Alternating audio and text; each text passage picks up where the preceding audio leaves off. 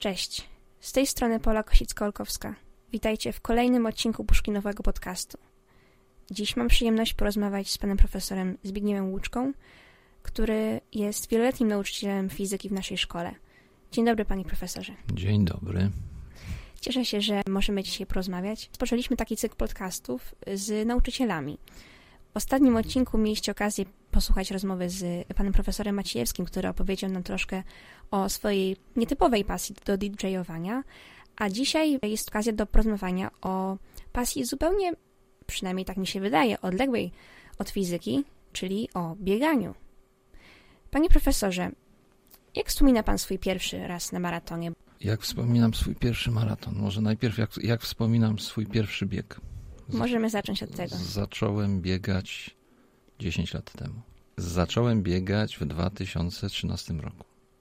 Wszystko zaczęło się od biegu żakowskiego, ale nie od udziału w nim, tylko od pomocy przy jego organizacji. To był rok 2013. Jak zwykle z grupą nauczycieli pomagaliśmy w organizacji Dnia Sportu. Odbył się bieg żakowski i wtedy pomyślałem, no a dlaczegoż by w następnym roku nie wziąć udziału w tym biegu żakowskim? W związku z tym, jak tylko się on skończył, ubrałem strój sportowy, jaki miałem, buty do biegania, jakie miałem i poszedłem pobiegać. Wróciłem totalnie styrany. W zasadzie to wyglądało w ten sposób, że wybiegłem za las, który znajduje się nieopodal mojego domu i tam straciłem oddech. Myślałem, że to już jest mój koniec. Zacząłem systematycznie biegać. Troszkę biegłem, troszkę szedłem. I w ten sposób przetrwałem lato. Później pomyślałem sobie, ok, skoro przetrwałem lato, to teraz zbliża się największy egzamin. Mianowicie, jeżeli przetrwam jesień i zimę, to będę biegał. Jeżeli jesienią i zimą nie uda mi się utrzymać tej aktywności, no to znaczy, że nic z tego nie będzie. Ponieważ przetrwałem, to w następnym roku wziąłem udział w biegu żakowskim. Nie powiem w jakim czasie przebiegłem ten bieg, bo nie ma, nie ma się czym chwalić, ale to był początek. Czyli najpierw 5 kilometrów, potem 10 kilometrów, potem jakiś półmaraton bodajże w Poznaniu. Pierwszy. No i powoli, powoli, jak się rozkręcałem, to przychodziła taka myśl, może spróbować się na tym najważniejszym, najdłuższym dystansie, czyli na maratonie. No i przyszedł rok 2016, kiedy wyruszyłem z grupą kolegów do Warszawy, żeby przebiec po raz pierwszy maraton warszawski. To był wtedy, to był bodajże kwiecień 2016 roku i to był Orlen Maraton. No i tak się zaczęło. Tak naprawdę często się mówi, że to, od czego zaczynamy, wywodzi się na przykład ze środowiska, w którym często przebywamy, więc można powiedzieć, że Pana przypadku było podobnie. To środowisko, w którym e, Pan jest, w którym podejrzewam też się Pan czuje e, całkiem dobrze, zmotywowało Pana do tego, żeby zacząć bieg. To bardziej wynikało z inicjatywy tego, że ta atmosfera Pana wciągnęła, jeżeli chodzi o bieg rzekowski i to może Pana zmotywowało, czy po prostu sama aktywność zafascynowała Pana? To znaczy, to może, może jeszcze jedna rzecz, mianowicie bardzo często jest tak, że przychodzi na nas czas, jakiś trudniejszy czas, kiedy mamy dużo pracy, kiedy w zasadzie na nic już wydaje nam się, że jak pracujemy, jak pracujemy bardzo dużo, jak czujemy się totalnie zmęczeni tym wszystkim, co co robimy, to wydaje się, że już na nic więcej nie znajdziemy czasu. I to też był taki bardzo, bardzo trudny czas, kiedy byłem bardzo zapracowany, bardzo zmęczony. Tę aktywność potraktowałem jako taką odskocznię od te, tej codziennej pracy, bo jednak bieganie czyści głowę, bieganie pozwala uciec od takich spraw codziennych, no i, i tyle. W listopadzie w ubiegłym roku wziął Pan udział w TCS Maraton w Nowym Jorku. Tam udało Panu się pokonać aż 42 km, właściwie ponad. I mnie ciekawi, skąd właściwie wziął się pomysł na wzięcie udziału w tym maratonie? Ja myślę, że to jest efekt takiej typowej drogi, jaką przechodzi ktoś, kto zaczyna biegać. Najpierw biegamy te krótsze dystanse, potem biegamy półmaratony. Był taki czas, że ja sobie zacząłem planować, to znaczy najpierw pomyślałem sobie, że zdobędę koronę półmaratonów Polski. Żeby zdobyć koronę półmaratonów Polski trzeba przebiec pięć maratonów w ciągu jednego roku. Ponieważ to wszystko odbywało się tutaj dosyć blisko Gorzowa, bo sporo takich półmaratonów jest w Wielkopolsce, jeden trzeba było przebiec w Krakowie, to mi się udało. Potem pomyślałem sobie, że skoro mam koronę półmaratonów polskich, no to może zdobędę koronę maratonów polskich. Tym bardziej, że byłem już po tym pierwszym maratonie orlenowskim, który notabene do korony się nie liczy. Żeby zdobyć koronę maratonów polskich, trzeba przebiec pół, pięć, pięć maratonów w ciągu dwóch lat. Pierwszy maraton Dębno, potem trzeba zaliczyć Kraków, Poznań, Wrocław, Warszawę.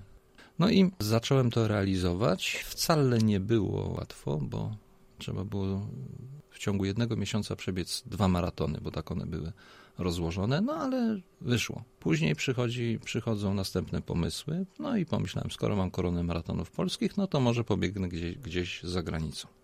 W 2019 roku zapisałem się na maraton berliński, ale tam jest losowanie, w związku z tym trzeba czekać na wyniki tego losowania. No i o dziwo, szczerze mówiąc ze zdumieniem, przeczytałem informację, że wylosowałem numer startowy. W związku z tym w 2019 roku pobiegłem sobie jesienią w Berlinie. No a jak już zaliczyłem Berlin, to myślałem sobie, co dalej. No i wyczytałem w gazetach, że w następnym roku, czyli w 2020, w Nowym Jorku odbędzie się 50. maraton. No pomyślałem sobie, 50. byłoby ciekawie przebiec, a wtedy dla mnie byłby to 10 maraton. No więc pomyślałem sobie, że to jest dobry kierunek. No i wtedy poszukałem organizatora wyjazdów i zgłosiłem się do tego maratonu. Ale ponieważ w roku 2020 maraton nowojorski nie odbył się z powodu COVID-u, potem w roku 2021 maraton się odbył, ale biegacze z Europy nie zostali wpuszczeni do Stanów Zjednoczonych ze względu na obostrzenia związane z pandemią, bo wtedy granica została otwarta dokładnie tydzień po, po tym, jak się maraton odbył, no to trzeba było czekać, żeby tam się znaleźć. Także to miało być takie, takie ukoronowanie, tak sobie pomyślałem. Dziesiąty maraton, Nowy Jork. Byłoby świetnie. Można powiedzieć, że taka droga prowadziła przez różne miasta. Na początku Polska, później trochę bardziej na zachód, a później przez Atlantyk właściwie. No dokładnie. Poza tym ten, ten, no pomyślałem też, że to można by połączyć z wyjazdem e, takim typowo turystycznym, bo Nowy Jork jest przecież atrakcyjny i warto byłoby tam kilka rzeczy obejrzeć. A jak wyglądało w ogóle takie przygotowanie? Bo te kilkadziesiąt kilometrów. Jest to, myślę, że duże wyzwanie dla każdego biegacza. Jak pan się akurat do tego biegu przygotował? No, musiałem się nauczyć przygotowań i tutaj miałem bardzo dobre wzorce, ponieważ pan Radosław Duchnowski, który jest Ironmanem, który biegał maratony, udzielał mi wielu rad, podpowiadał w zasadzie. Często spotykaliśmy się na przerwach, rozmawialiśmy o tym, co robić, jak robić, ja mówiłem o, o, swoich planach, on mi wiele rzeczy podpowiadał. Zresztą na pierwszym maratonie w Warszawie byliśmy razem. I tam dopiero ze zdumieniem odkrywałem, jak wygląda przygotowanie do, do maratonu. Takie prawdziwe przygotowanie. Ja byłem całkowicie dyletantem w tym zakresie. Mamy też inne osoby w szkole, z którymi można rozmawiać na ten temat i rozmawiać o przygotowaniach, czyli pan Dariusz Gerek, który biega maratony w rewelacyjnym czasie. Nie wiem, czy nasza społeczność wie, że przecież on przebiegł maraton warszawski poniżej 3 godzin. Profesor Tomasz Bobin, który biega w górach, ale no, długie, długie dystanse.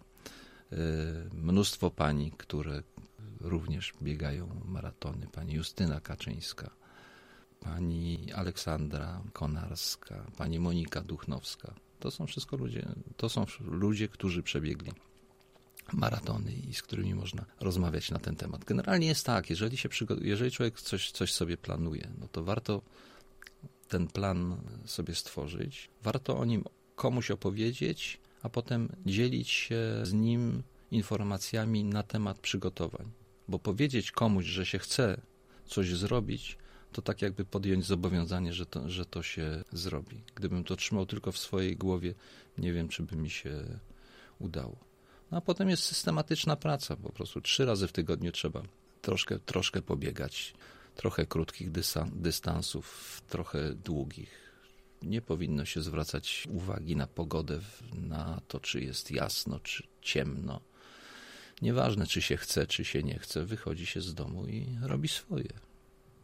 Regularna praca, dyskusje z osobami, które rzeczywiście znają się na rzeczy. To wszystko na pewno było ogromną taką podstawą, gruntem do tego, żeby przebiec.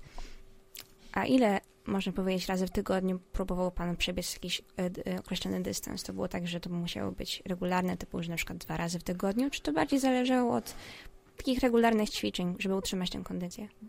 Znalazłem kilka planów, z których wynikało, że mogę biegać 3-4 razy w tygodniu. Ja biegam 4 razy w tygodniu, czyli wtorki, czwartki, soboty i niedzielę. Mam to rozpisane, staram się trzymać tego planu i nie odpuszczać sobie. Cztery razy w tygodniu. No Systematycznie i bez jakiegoś takiego sprężania się. Czyli to nie chodzi o to, żeby biegać, żeby biegać dużo i szybko. Na spokojnie robić swoje.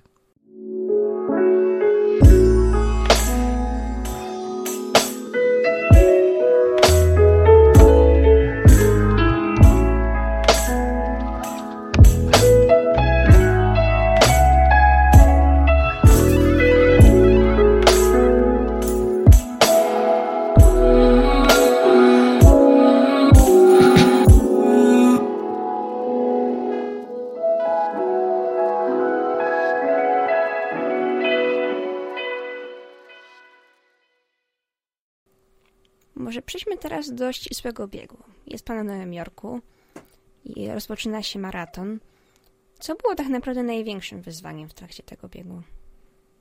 Temperatura chyba. Maraton był 6 listopada. W listopadzie w Nowym Jorku powinna być temperatura rzędu 6-7 stopni Celsjusza. Tego dnia temperat zapowiadano temperaturę 20, 23 stopni Celsjusza. Wow, bardzo czyli wysoko. Było, czyli było bardzo ciepło i było duszno. Trzeba wstać o godzinie czwartej. Trzeba coś zjeść. Jakiś bardzo lekki posiłek. O godzinie szóstej musieliśmy już stawić się w miejscu, z którego odjeżdżały autobusy, ponieważ w momencie, jeżeli nie dotarlibyśmy do tego punktu, to okazałoby się, że mosty, którymi przepuszcza się autobusy jadące na maraton, zostają zamykane. W związku z tym nie trafiłbym na start. No i tymi autobusami pojecha pojechaliśmy do miasteczka startowego, no, gdzie zgromadziło się ponad 50 tysięcy osób, bo tylu było biegaczy w tym roku. No i teraz w miasteczku byliśmy gdzieś po godzinie siódmej, no może siódma trzydzieści, siódma czterdzieści i tam trzeba przeczekać do momentu, kiedy startuje fala, do której zostali, zostaje zawodnik zakwalifikowany. Ja startowałem o godzinie 10.20. Natomiast, natomiast start do maratonu, start mężczyzn był o godzinie 9. No ale i tak nie było to źle, ponieważ były też grupy, które startowały po godzinie 11. W związku z tym w miasteczku trzeba, trzeba przeczekać. No, zwykle wygląda to w ten sposób, że człowiek odpoczywa, popija kawkę, coś tam sobie. Czyli startowaliście podjada. właściwie w różnym czasie. Tak, tak. Co 20 minut startowały, startowały takie fale zawodników i start jest na moście Veracano. I ten most jest taki dwupiętrowy, czyli, czyli startowały grupy zawodników. Jedna biegła tą górną kondygnacją, druga grupa biegła dolną. Za mostem fale były rozbijane, czy rozbiły się na takie trzy potoki, które dopiero gdzieś na dziewiątym, dziesiątym kilometrze się łączyły w jedną grupę biegaczy, dopiero jak ta, jak ta cała stawka mm, biegnących e, rozciągnęła się. Całkiem dobrze musiało być to też zorganizowane, tak żeby logistycznie to pokierować. Nie, organizacja była doskonała. ja mogę powiedzieć, że podobnie dobra organizacja była w Berlinie, ale, ale rzeczywiście, jeżeli chodzi o organizację amerykańską, to tam nic nie można było organizatorom zarzucić. A jak się pan czuł, gdy skończył się bieg? Jak się czułem? po pierwsze, znakomicie się czułem i niosło mnie na samym początku.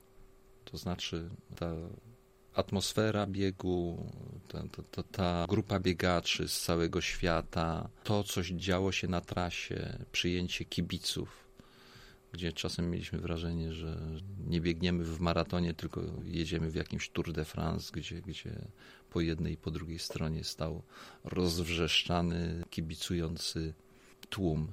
To niosło i to pomagało.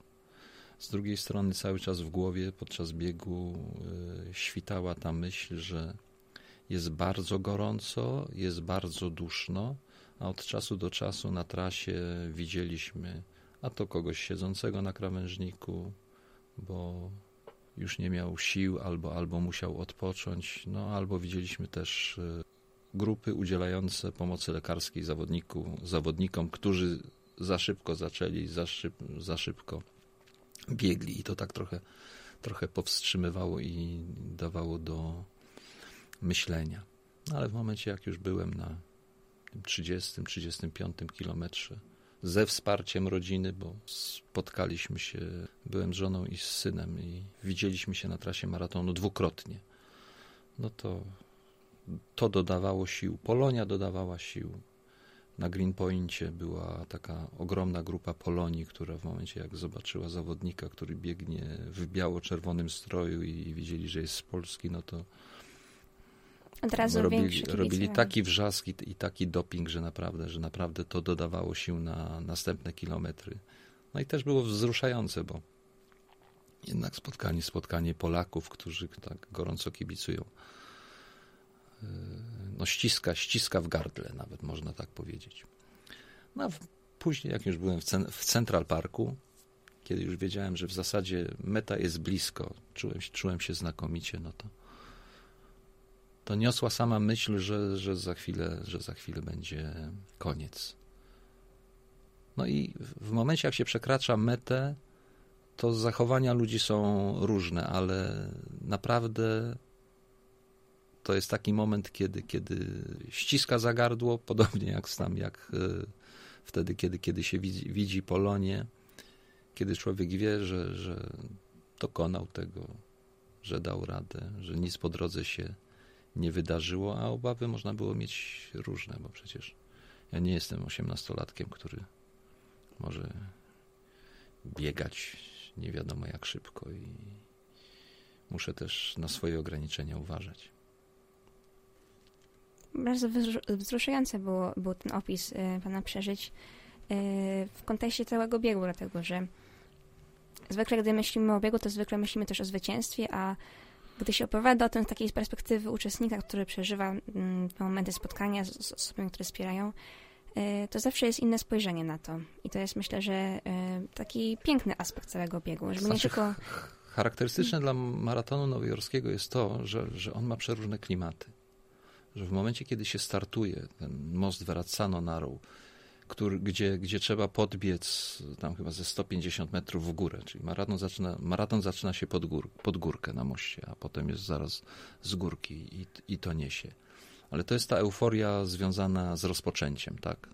Tutaj trzeba się pilnować, żeby, żeby nie gnać na złamanie karku. Potem są ci kibice, którzy, którzy kibicują. Ale są też takie miejsca podczas maratonu, gdzie atmosfera diametralnie się mm, zmienia Czyli na przykład, jak, jak się biegnie przez Brooklyn, to non-stop kibice, non-stop jest y, doping.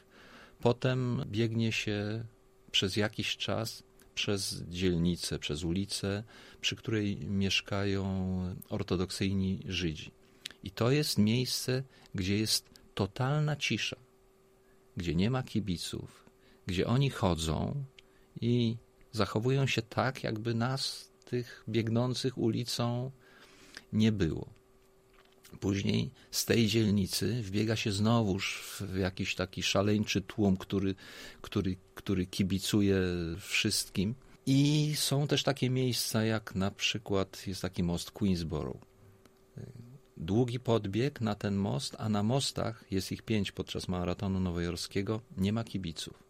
I teraz jest ten most Queensboro, gdzie się już, e, przez który się wbiega na Manhattan, ale tam nie ma kibiców. Tam jest cisza i tam tylko słychać tupot nóg tych wszystkich, którzy biegną obok. Także człowiek w zasadzie słyszy swoje własne myśli, ale też nie ma go co nieść, tak? To jest taka już w tym momencie walka z samym sobą, bo człowiek po prostu musi dotrzeć gdzieś, gdzieś tam dalej. No i znowuż z tego mostu Queensboro znów się lekki zbieg i wbiega w ten kibicujący tłum, no i potem to już Manhattan, kolejnych parę mostów. Central Park, gdzie jest z górki pod górkę, z górki pod górkę. Nie wiedziałem, że Central Park jest górzysty. to była dla mnie nowość, a to nie było przyjemne nawet, chyba, że, że jest górzysty. Ale, ale mnóstwo, mnóstwo kibiców i w końcu, w końcu to, ta, ta świadomość, że meta jest bardzo, bardzo, bardzo blisko, no bo dzień wcześniej mm, obejrzeliśmy sobie tą końcówkę mm, trasy i wiedziałem, jak, gdzie, w którym miejscu to wszystko ma się skończyć.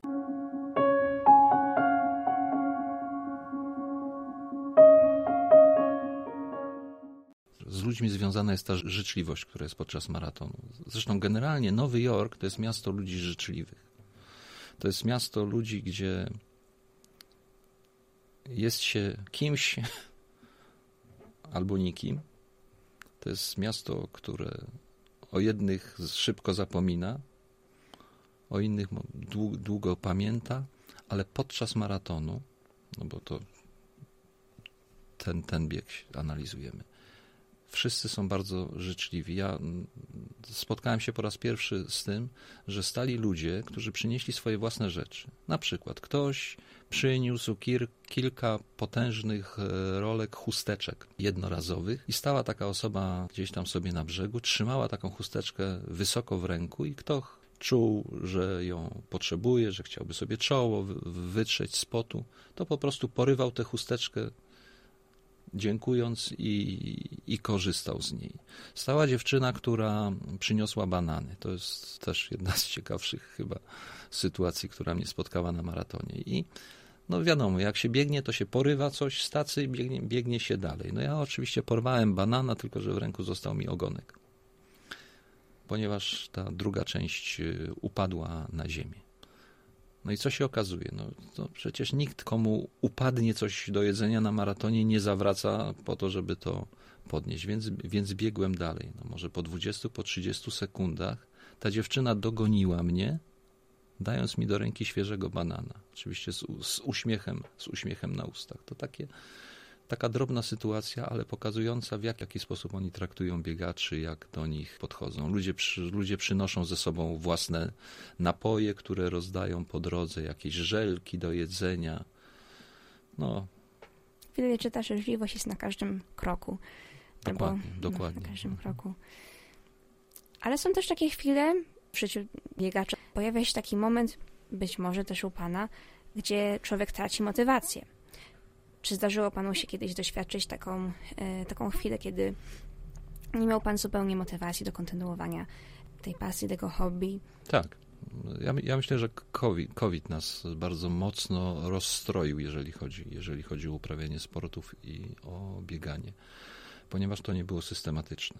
E, ten brak motywacji przychodzi na przykład we wtorek. Idziemy do szkoły, mamy lekcje, we wtorki bardzo często mamy rady pedagogiczne, mamy zebrania z rodzicami. No, we wtorki powinno się zrobić swoje. W związku z tym wraca się do domu o godzinie 19, 19.30. No i co wtedy? No to wtedy trzeba się ubrać i o 20 pójść pobiegać. No nie zawsze, nie zawsze się chce. A do tego dodajmy jeszcze pada. Jest ciemno, bo to jesień, jesień, zima. Jest zimno. Zero przyjemności w tym bieganiu. No i co wtedy? No to wtedy trzeba się ubrać. Trzeba otworzyć te drzwi od domu, wyjść na zewnątrz, ubrać się ciepło, założyć czołówkę. No i skoro jest ciemno, no to nie będziemy biegać gdzieś tam po kłodawskich lasach, tylko biegniemy, biegniemy do Gorzowa. I naprawdę to jest tak, że po kilometrze, a może nawet nie po, nie po kilometrze, wraca ochota i już człowiek wie, że zrobił to, co mógł zrobić najlepszego. Jeżeli ja bym zrezygnował z tego wyjścia, to byłaby moja przegrana. Ja myślę, że to jest też taki, taki, taki, taka dobra wskazówka do tego, co w ogóle robimy, robimy w życiu. Czasami coś tam musimy zrobić, no chociażby do szkoły, tak, musimy się czegoś nauczyć i człowiek mówi, a dzisiaj nie zrobię, odpuszczę sobie, zrobię jutro. To chyba jest jedna z tych gorszych rzeczy, które możemy zrobić. Po no prostu tak. masz coś do zrobienia, zrób to. W momencie, kiedy zaczniesz robić, po 5-10 minutach już zapomnisz, że nie miałaś ochoty, a po skończeniu tej roboty przychodzi zadowolenie. Zostało zrobione. No, które na pewno jest o wiele większą, przynosi większą satysfakcję niż kiedy rezygnujemy z takiej czynności, gdy. Ja mówię, no rezy, rezy, rezygnacja, rezygnacja, czasami trzeba zrezygnować, tak? Zdarzało mi się, że, że gdzieś tam pobiegłem, bolała mnie noga. Po pierwszym kilometrze coś, coś mi się, coś tam poczułem w nodze, no to mówię sobie, dobra, 5 kilometrów i wrócę. Po pierwszym kilometrze trzeba było wrócić do domu. To już wiedziałem, wracając po tych pięciu. Czyli czasem trzeba sobie odpuścić, kiedy jesteśmy totalnie zmęczeni, kiedy wiemy, że, że to nam w jakiś sposób zagraża. Natomiast generalnie to jest tak, że jesteśmy w stanie to, to zrobić, bo człowiek to jest silna istota. Jak się za coś weźmie, to da radę. Czyli ma pan w sobie taką pełną motywację po jakimś czasie. Kwestia czasu motywuje pana i umacnia. Nawet gdy początkowo są chwile nie zawsze, nie? nie zawsze, ale czas, czasem, czasem tej motywacji nie ma. No ale to nie mhm. chodzi tylko o bieganie. Tak jak myślę, myślę, że jak u każdego. Czasem się chce, czasem się nie chce. Czasem wychodzi, czasem się przegrywa. No tak. Przecież są upadki, jakieś sukcesy i trzeba przez nie przechodzić. Tak jest. A jak obecnie realizuje się pan biegowo? Oj, ciężko jest po pierwsze, y, po maratonie nowojorskim odpocząłem i zacząłem biegać, ale też widzę, że no, skoro zacząłem biegać 10 lat temu, to też widzę, że inaczej przygotowywałem się 5 lat temu do maratonów, a inaczej to wygląda teraz, ponieważ jednak jest, jestem coraz starszy. W związku z tym najpierw sobie poczytałem troszkę na temat biegania w starszym wieku i teraz już wiem, że nie ma co walczyć o czasy, tylko trzeba zabiegać o sprawność fizyczną. Więc y, staram się biegać, staram się robić to systematycznie, staram się unikać takiego myślenia, że muszę w jakimś określonym czasie coś, coś przebiec, chociaż trudno się czasem z tym pogodzić, bo człowiek jednak chciałby tam kogoś na trasie przegonić albo, albo w jakimś czasie zrobić, zrobić e, no, całą, całą tą trasę biegu. No, generalnie traktuję to rozrywkowo. No, jak dzisiaj sobie poszedłem, to na spokojnie pobiegałem dla przyjemności. Wróciłem, wcale nie czułem się jakoś mocno zmęczony. Czyli rekreacyjny bieg e, dla przyjemności jest czymś, co towarzyszy Panu w ostatnim czasie. Tak jest. Jakieś są plany na przyszłość w kontekście sportu? Tak o czym myślę. Znaczy, co mi się marzy, tak? Bo to jest tak, tak samo jak z Nowym Jorkiem. Nowy Jork, Nowy Jork to było takie, takie najpierw marzenie, potem zacząłem realizować. Faktem jest, że nigdy też zbyt głośno o Nowym Jorku nie mówiłem, bo, bo chyba do ostatniego dnia, kiedy, kiedy, albo do momentu, kiedy nie wsiedliśmy do samolotu, to nie byłem pewien, czy się uda. Chociażby ze względu na COVID, bo wystarczyło dzień, dzień wcześniej yy, zachorować. Ale tak sobie pomyślałem, już w maju będzie w Pradze maraton. Praga, stolica Czech, niedaleko, więc y, najprawdopodobniej pobiegnę sobie dla przyjemności w Pradze. Ale jest jedna rzecz, y, czy też jeden maraton, który jest bardzo, bardzo przyciągający, to jest maraton w Atenach. Dlatego, że po pierwsze, to jest maraton na historycznej trasie, tak? bo biegnie się z maratonu do Aten. To jest maraton, który kończy się na starożytnym stadionie olimpijskim, czyli wbiec na metę w miejscu, gdzie 2300, mniej chyba, coś koło tego, 2300 lat temu walczyli starożytni Grecy, no to, to byłoby też takie ukoronowanie biegów maratońskich, bo też muszę sobie zadać pytanie, jak długo maratony biegać i czy na przykład nie postanowić biegać dla przyjemności, ale krótkich, krótkich dystansów. Więc myślę całkiem poważnie o Atenach. Ateny są w listopadzie. A to by pasowało. Trzymamy w takim razie kciuki, żeby się udało i kibicujemy na dalszych trasach. Ale mam jeszcze takie inne pytanie, troszkę już związane może niekoniecznie z mm, pasją, jakimś zamiłowaniem do biegania. Coś z fizyki. Y, niestety nie, nie tym razem dzisiaj. Um, wiem, że większość osób, które ma z panem zajęcia, kojarzy pana z bohaterem bardzo takiej znanej bajki z Kubusiem, w sensie z jednym z bohaterów Kubusia Puchatka, a mianowicie z Kłapouchym.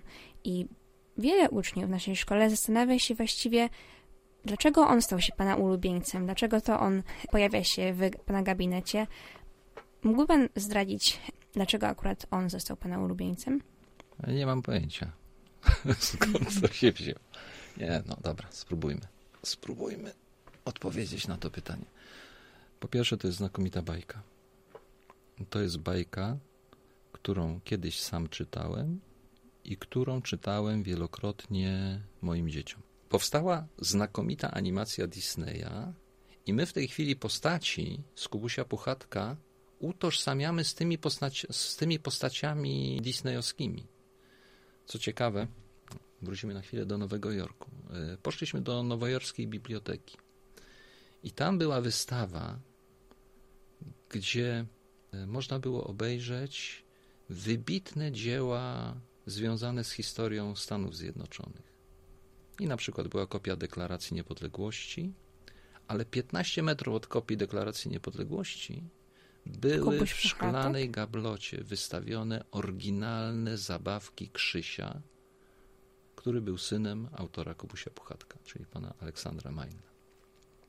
Także e, odwiedziłem Kłapuchego w Nowym Jorku przy, przy, przy okazji. No ale e, wracając, to jest świetna bajka. Każdy z tych z rozdziałów w tej bajce niesie z sobą jakieś przesłanie. To jest przesłanie pozytywne. Każdy z tych bohaterów jest charakterystyczny, każdy z nich ma zalety, wady. Oni wszyscy te wady akceptują. Bohaterowie Kubusia Puchatka to jest grupa przyjaciół. Tam jest kłopouchy, sceptycznie nastawiony do świata, który przewiduje, że zawsze wydarzy się najgorsze i ma całkowitą rację. To mi się podoba też w Kłopouchym, że on mówi, wiedziałem, że tak będzie. E, jest tam prosiaczek, który jest, który jest strachliwy, wszystkiego, wszystkiego się boi. Ale nikt nie śmieje się z prosiaczka, że jest strachliwy. Wszyscy udzielają mu wsparcia. Jest królik, któremu Kubuś Puchatek ciągle wyżera miód. Królik akceptuje to, że Puchatek mu wyżera miód. Jest Kubuś Puchatek, miś o bardzo małym rozumku, który tak naprawdę wcale nie jest misiem o małym rozumku, bo on ma swoją misiową mądrość. No a jego wadą jest to, że się obżera. No tam jeszcze parę innych postaci, tak? Ale dlaczego kłapouchy? No, no, no właśnie dlatego, że kłapouchy jest przewidywalny. Że kłapouchy to jest taki typowy egzystencjalista, który wie, że życie nie niesie samych dobrych rzeczy. Czyli przewiduje, że może wydarzyć się coś niedobrego, ale jeżeli wydarzy się coś niedobrego, to on to akceptuje. Jeżeli mu przeniosą chatę, to on zaakceptuje to, że ona się znalazła w innym miejscu. Jeżeli zgubi ogon, to refleksyjnie stwierdzi, że zgubił ogon i wcale nie będzie się złościł, że ten obok znajdzie gdzieś tam.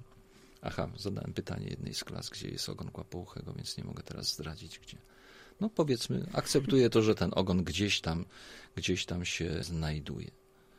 Kłapouchy potrafi się cieszyć potrafię się cieszyć takimi sytuacjami z życia codziennego. Czyli jeżeli ma urodziny i okazuje się, że Kubuś przynosi mu pustą baryłeczkę miodu, bo sam ten miód po drodze zjadł, a prosiaczek przynosi mu pęknięty balonik, to on się cieszy faktem, że dostał prezenty.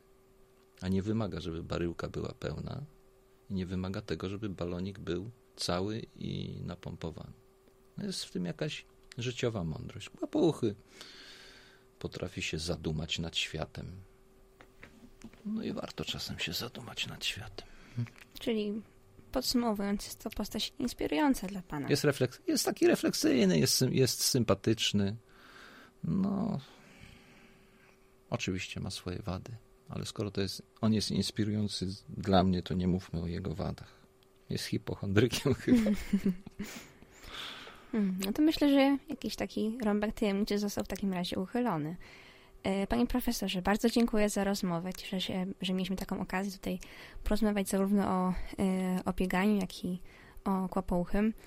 I mam nadzieję, że jeszcze kiedyś będziemy mieli okazję porozmawiać. Ja również dziękuję za rozmowę. Oczywiście e, od razu powiem, nie odkryłem się całkowicie, z czego się bardzo cieszę, bo bałem, bałem się jakichś innych dodatkowych pytań i bardzo chętnie porozmawiam jeszcze kiedyś, dlatego że przyznam się, sam fakt, że jestem postrzegany jako miłośnik kłopouchego, jako człowiek biegający, to jest jakaś jedna, jedna strona medalu, ale zapewniam, że mam jeszcze parę innych pasji, o których może z wami kiedyś porozmawiam, ale to chociażby na lekcji będzie okazja żeby o tym wspomnieć. Dziękuję. Dziękuję.